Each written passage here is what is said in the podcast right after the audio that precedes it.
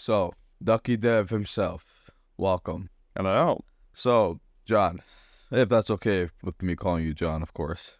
Absolutely. Yeah. So, how are you doing today? I am doing fine. Thanks for asking. A little bit under the weather, um, but uh, that's fairly minor in all of the ways that one could be less than fine, if you know what I mean. Yes. so, this is like the thing with you, John, and I have this one thing to ask like how like well, how did you get into like game development? Yeah, it was um mostly by uh let's say a process of um inevitability.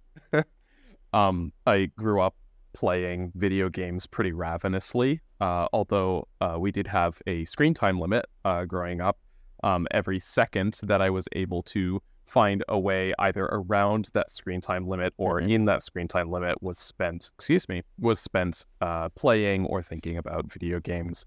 I used to make little paper computers for myself and pretend to be playing video games while I was not playing video games. I, uh, a lot of like the memories that I have uh, in early childhood with friends revolve around video games. I can still tell you Wow.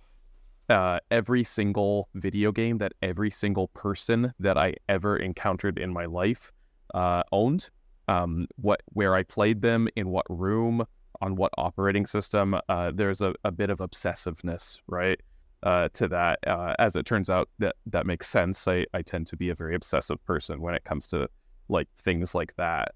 Um, so uh, there was kind of like this inevitable waiting moment of my growing up years where it's like, okay, where when am I going to finally figure out that I am able to actually make these things instead of just playing them? So you were so so John, you, you were really like you were really interested in doing more with that. Yeah, I mean, again, the inevitability factor, right? Like, yeah, this from a very young age, this was just like a hyper focus for me was video games. So it was just a, mo- it was just kind of like, when is the switch going to flip? Um, and uh, as it turns out, at some point, I just happened to uh, want to download Game Maker because I had seen my oldest brother David working in Game Maker, and that that was the moment that the switch flipped. Right. So after that, it wasn't just about playing video games. Suddenly, I was spending five or six hours a day after school tooling around in Game Maker, trying to figure out what I was doing, make a little platformer. Um, and the the idea was always to be making something to share with other people. I wasn't necessarily just doing it just because it was like, oh, cool, what a cool little hobby. I was like, ooh, now I can make these things and I can get other people to play them.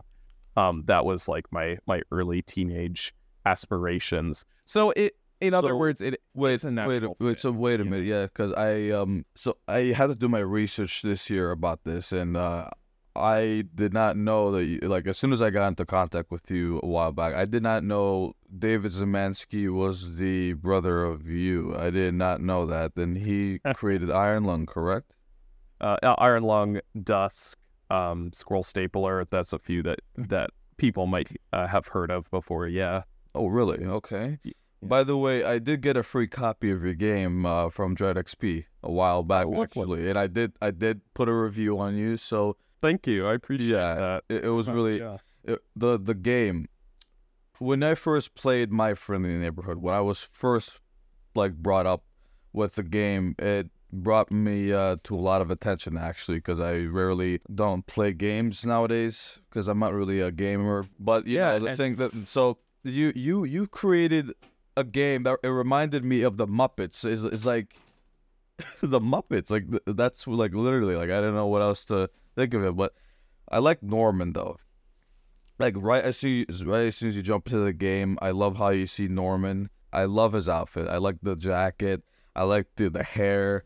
We definitely wanted Norman to kind of feel a bit like the the goofy, gentle giant sort of character. Even though, like height wise, he's about the same height as some of the other puppets, shorter, in fact. But that was a bit of like the personality type that we had in mind when we were kind of crafting who Norman should be. I am looking forward to hearing more about any MFN news in the future because I will definitely kick it off again with that game again. Thanks. Yeah.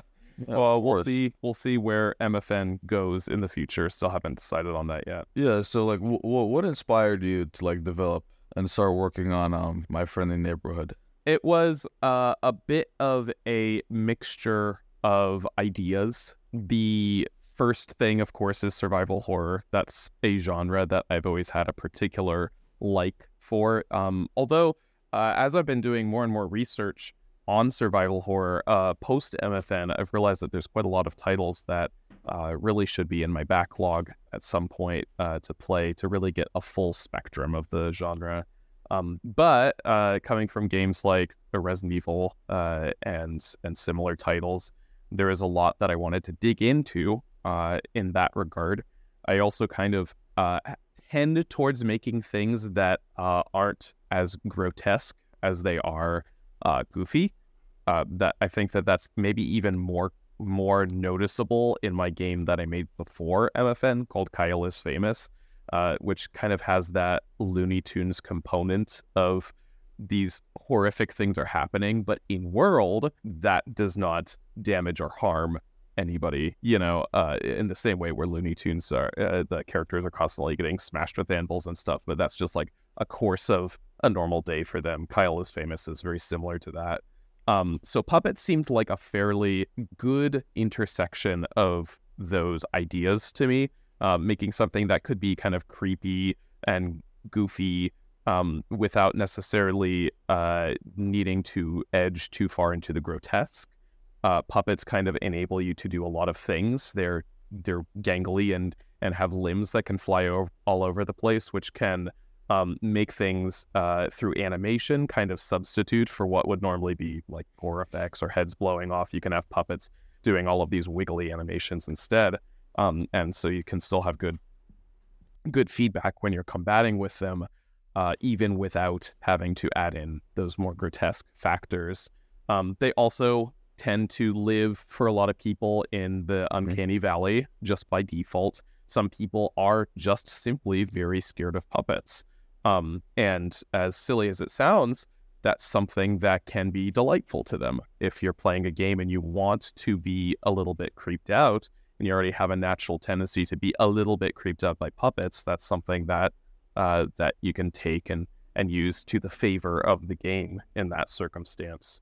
Um, so all of these things kind of came together. Yeah. I, I had a very limited time in which to conceptualize and pitch a, a project.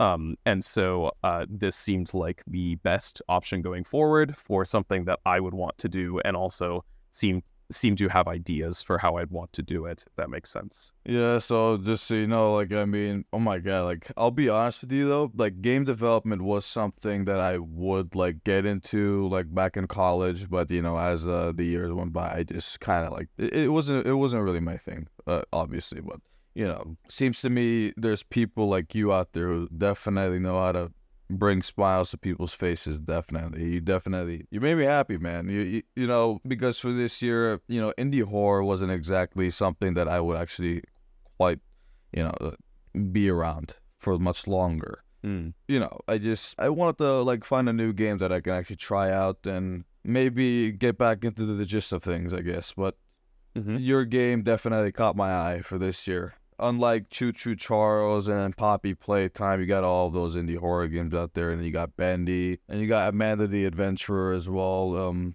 I think Dread XP also published that game as well, besides My Friendly Neighborhood. Uh, That's right. Yeah.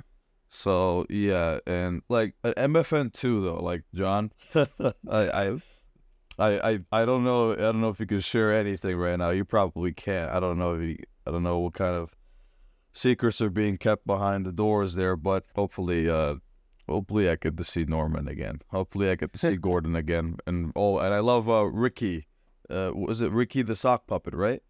Yeah. right. I like that character a lot, man. Ricky was always my favorite through the all of development. Yeah. like what, what was the like inspiration behind the game setting and uh like the gameplay of it Uh, well, there's some uh inspirations that are a little more obvious than others. Uh, certain certain children's programming uh, is definitely something that I think bubbles to the top for a lot of people when they look at the game. Um, you'd be surprised to hear that a lot of the inspiration came more from games and less from other things. Uh, and this answer would be different uh, if you asked Evan, um, who is, uh, for anybody that doesn't know, he was kind of the pseudo co director of the project. Um, he was in charge of environment design and narrative. Um, but for me, a lot of the inspiration came from those survival horror sources, um, things like edutainment games, uh, especially in the first half of the project.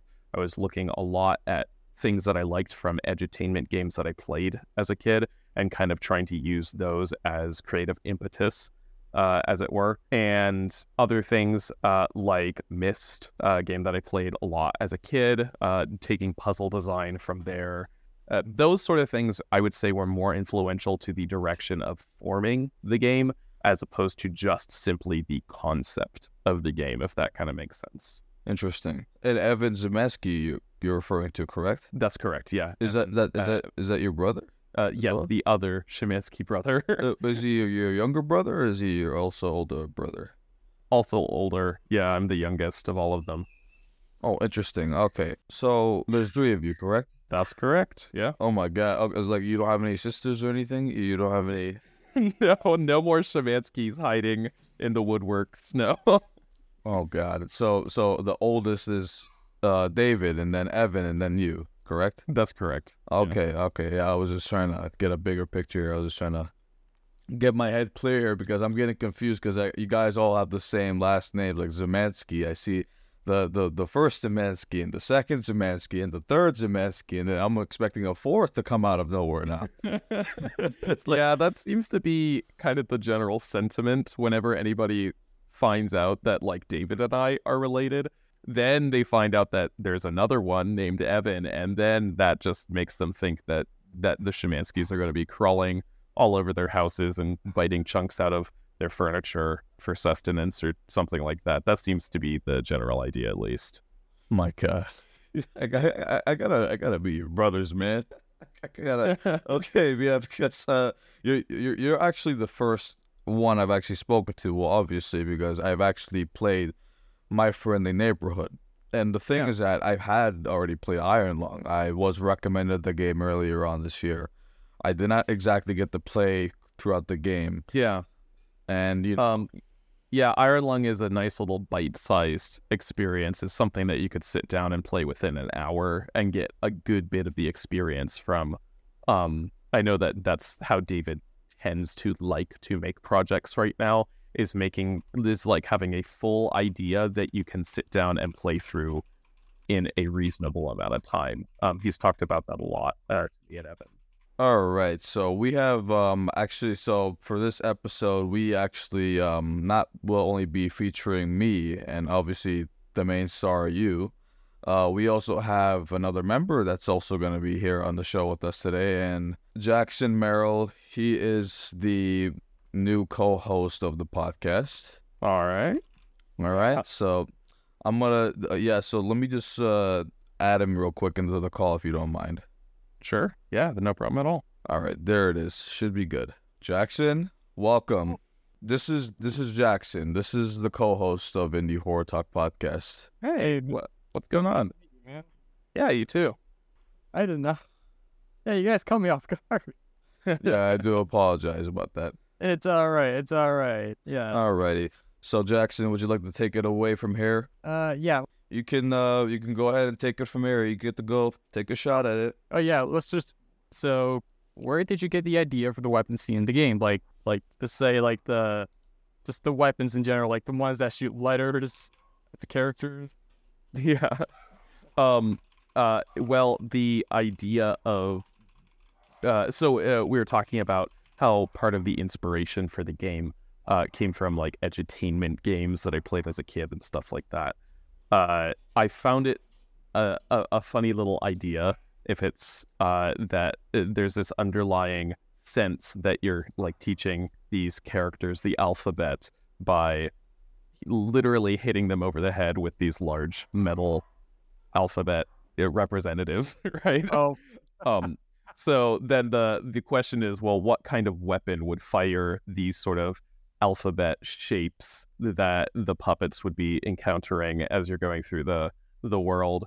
And immediately the thought was, well, obviously it has to have something to do with like literature, typewriters, something along those lines, because those are things that produce these letters normally. So it's not too far of a jump to think that somebody would like cobble one of these together to create some mechanism that would be able to fire them as a projectile.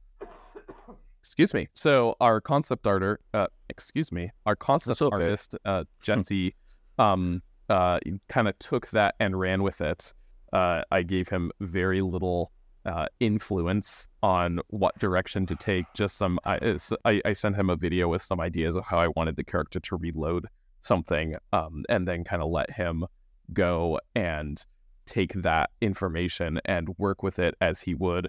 And after several renditions uh, of that sort of back and forth, we came to the Rolodexer, um, which we then later renamed to the Stenographer. Um, and uh, all the guns after that were kind of based off of that styling so that it would feel like a cohesive set of weaponry that you're taking through the game. Hey, uh, John, you have a spare gun I could use? nope. I uh, I would love to have like a little like a Nerf representation of one of the guns, uh, but no. Uh, Jackson, Jackson, would you like a spare gun? No, uh, I think I'm good. Uh, but honestly, just the way you just, just the idea of just shooting like letters at characters in order for them to learn the alphabet, like the way, just you saying that, just it just makes, I don't know, just makes things way funnier than it already is. Yeah. Of course, that's like one of those like underlying ideas that isn't really actually part of the narrative, but that's like the impression that I wanted to get across is like, oh yeah, you know, this is how you would teach these puppets the alphabet if you were going to do it. Um, so not necessarily even lore centric, but just something that spurred the idea in the first place is kind of how I would say that. Honestly, I I love for someone to teach the alphabet just by like shooting it. Just I'm just I just I, I'm just I just keep imagining like a teacher's just like pulling out like a like one of those guns is just shooting it like in hopes it's just for like for kids just to learn the alphabets or something. like that. yeah.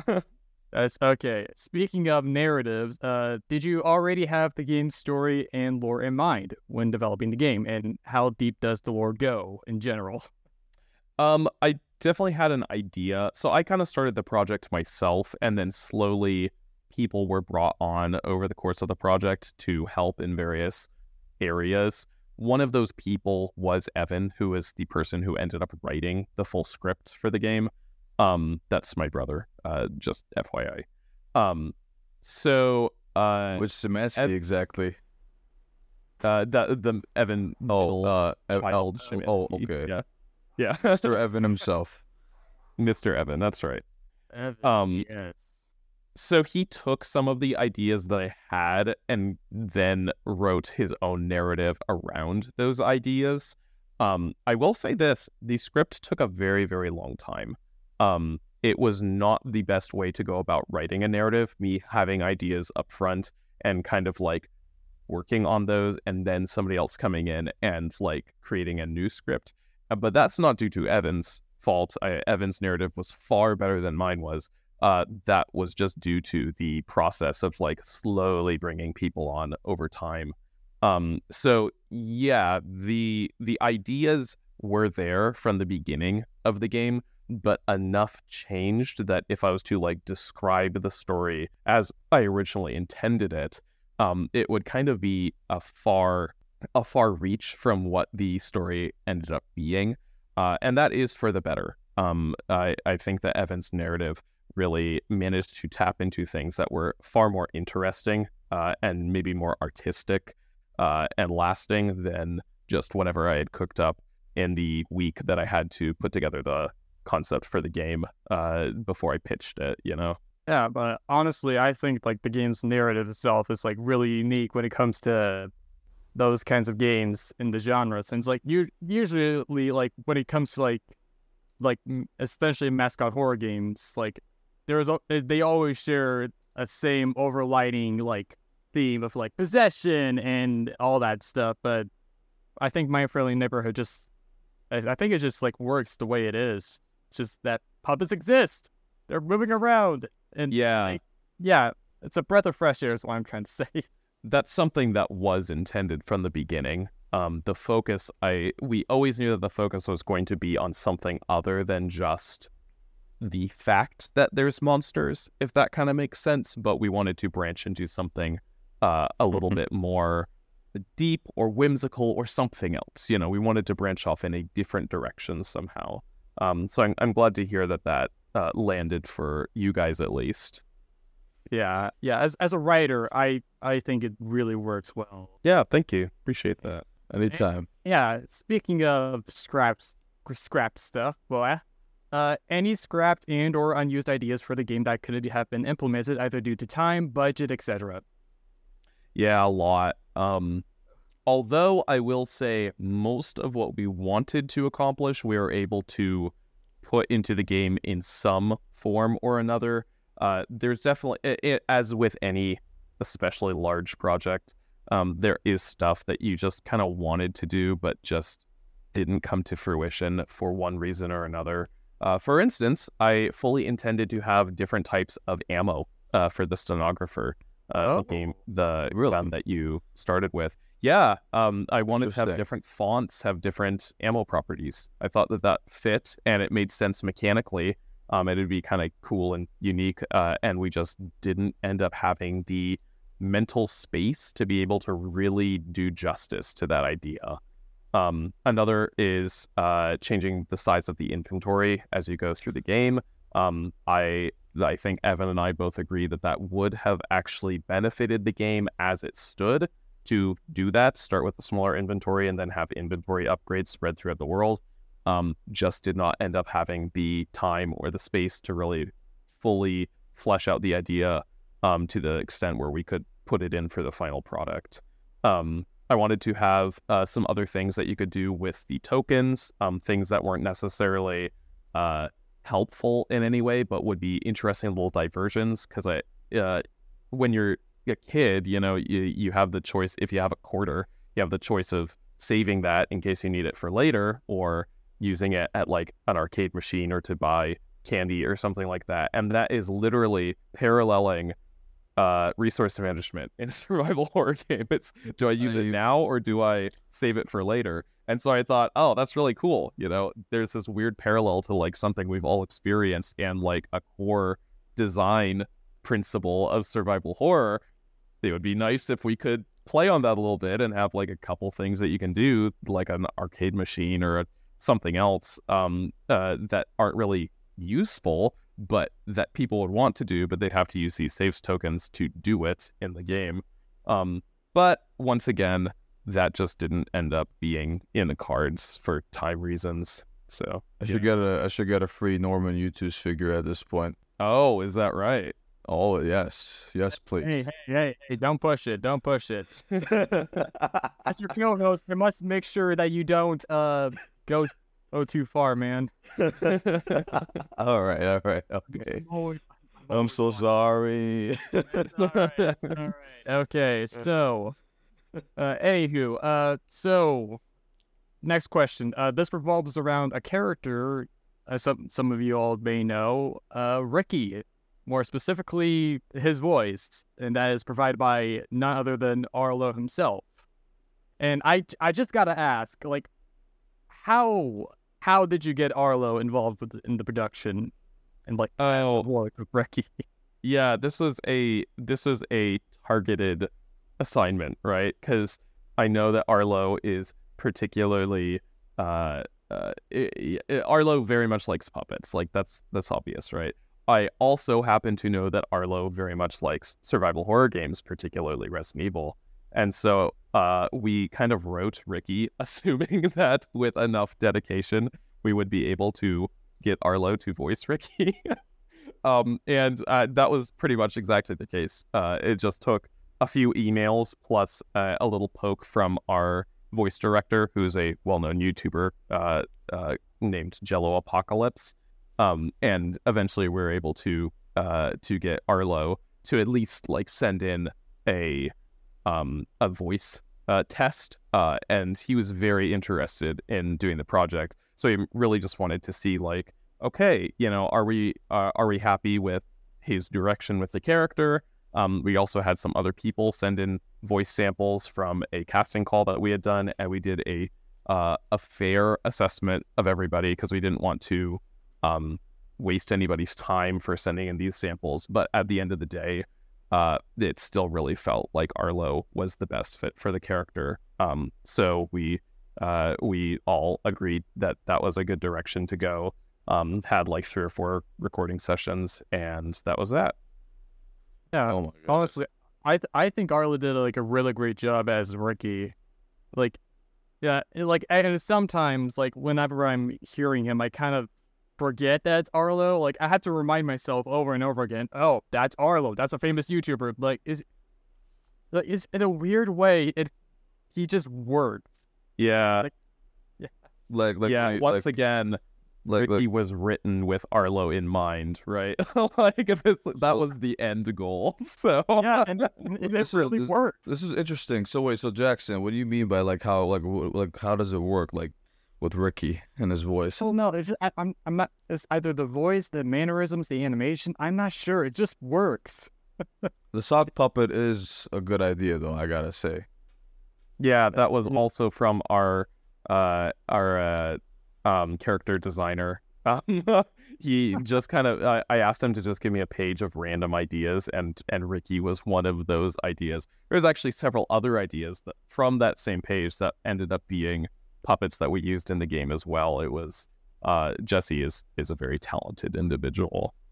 Well, credit goes to them, and thanks to them. for Yeah. that. Hey, by the way, Jackson, I want to turn you into a puppet now. Wait, what? Yeah, I want to turn you into a puppet now. I want to put you in my. Still, I have but- so much to live for. No, John, please turn him into a puppet. I So much- Uh, I, I think I don't have the ability to turn people into puppets. Puppets just exist, according to the lore of the game. Anyway, or so, or so, so you say. Or so say. yeah, you never. You never know. You're lying to us and bring to sight. The rabbit hole's deeper than it goes. I swear. Don't worry, Jackson. I'll kidnap you. oh wow, very um uh uh what's the word I'm looking for? Very good. Oh my god. Okay, okay. Uh, so, uh, getting back on topic. Uh, Yeah. regarding the game's like popularity, like, did you like in any way expect it to to like get as big as it is? Like, did you expect like this many people fighting out? Did you expect like getting like YouTube figures, like many Let's Play videos, like all that stuff? Did you expect that at all? Like, or at least how it got up to the way it is? Well, the the game was conceptualized as not being a small project. Um, so there is when you like, you know, we had a, a budget to work with, um, and a publisher. Uh, so when you have resources like that, there is some sort of an expectation for a game to not just completely fly under the radar. Um, at least that's the hope, right?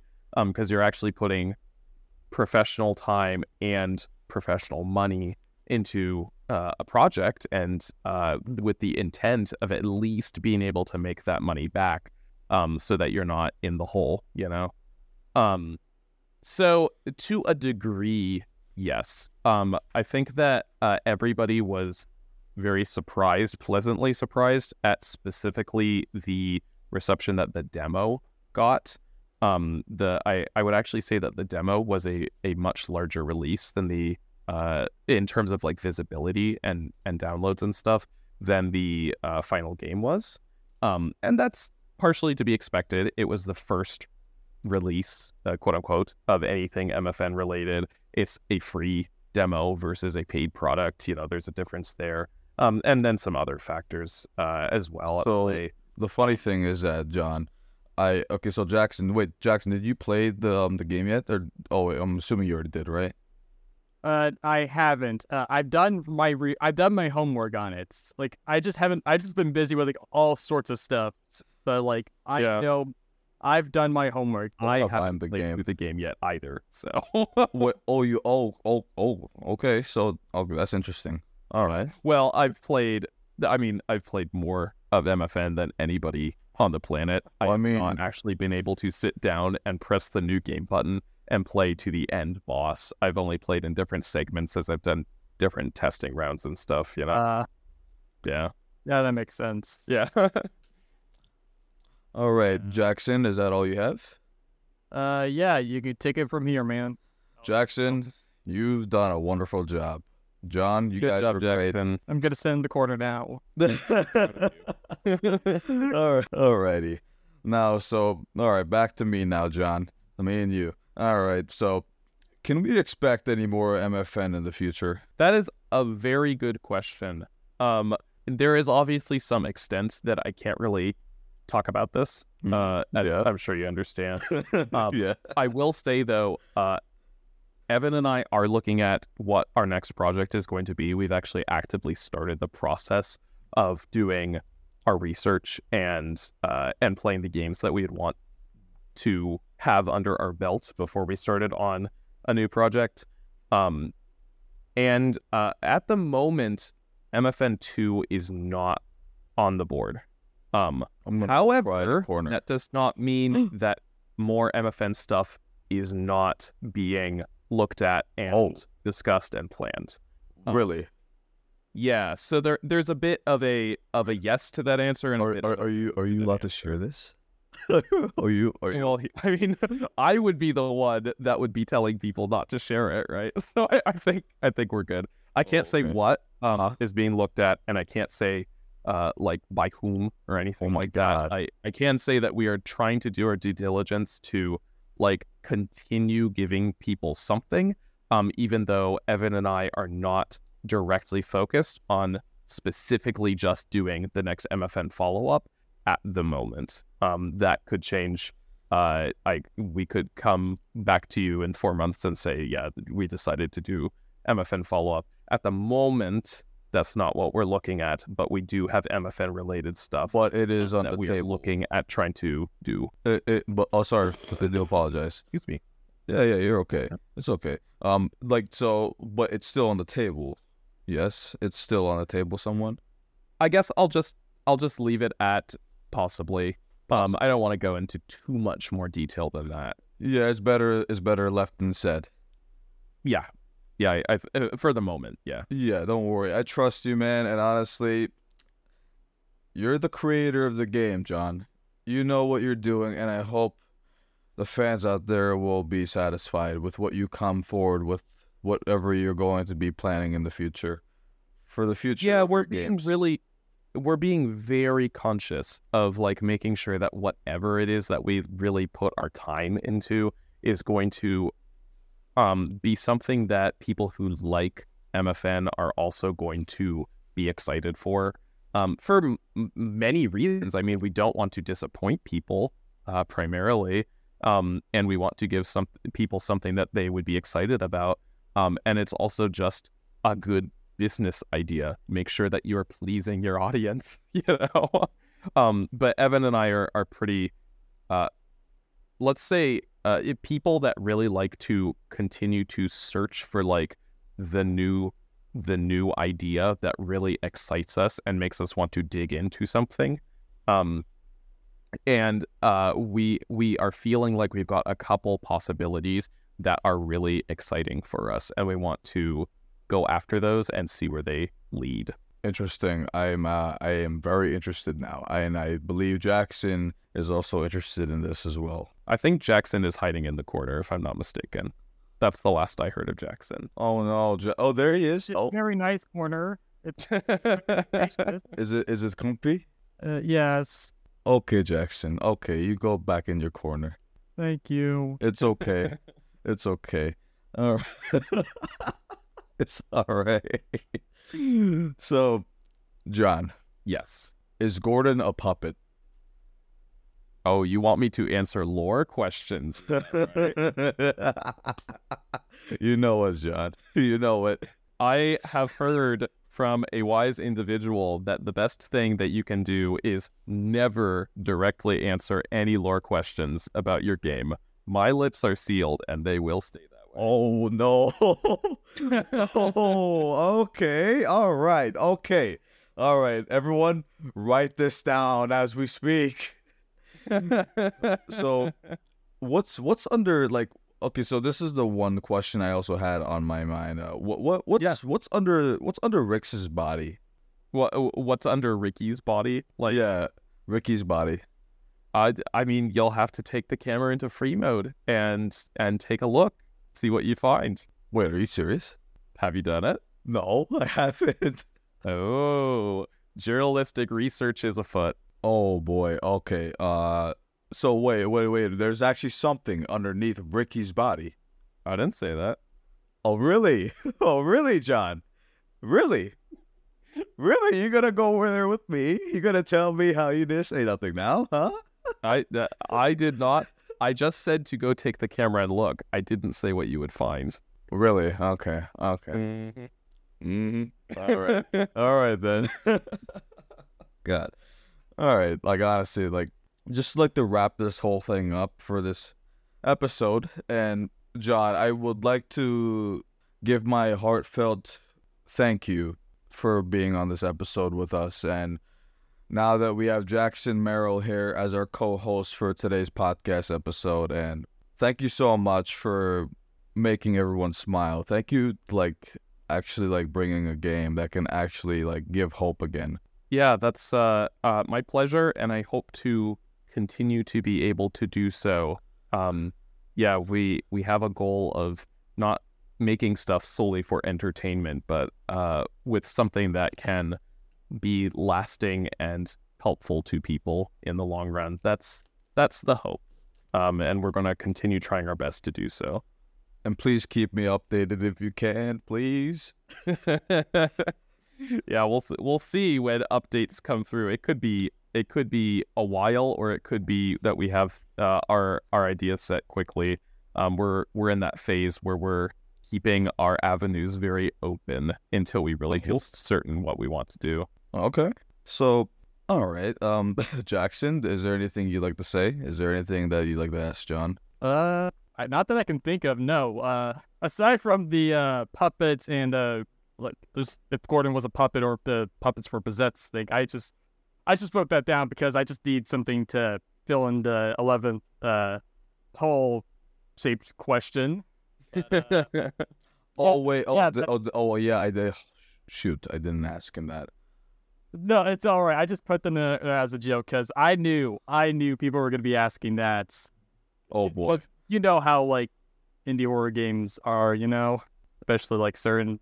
Well, yeah. Um, there's definitely uh, a game that we uh can say. Uh, wait, uh, pop. Are you referring to Poppy Playtime?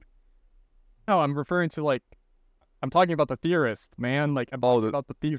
Oh, oh Jesus, yeah. Because I don't, I don't do theorizing. This, like, that's the one thing I uh, fail to suck at.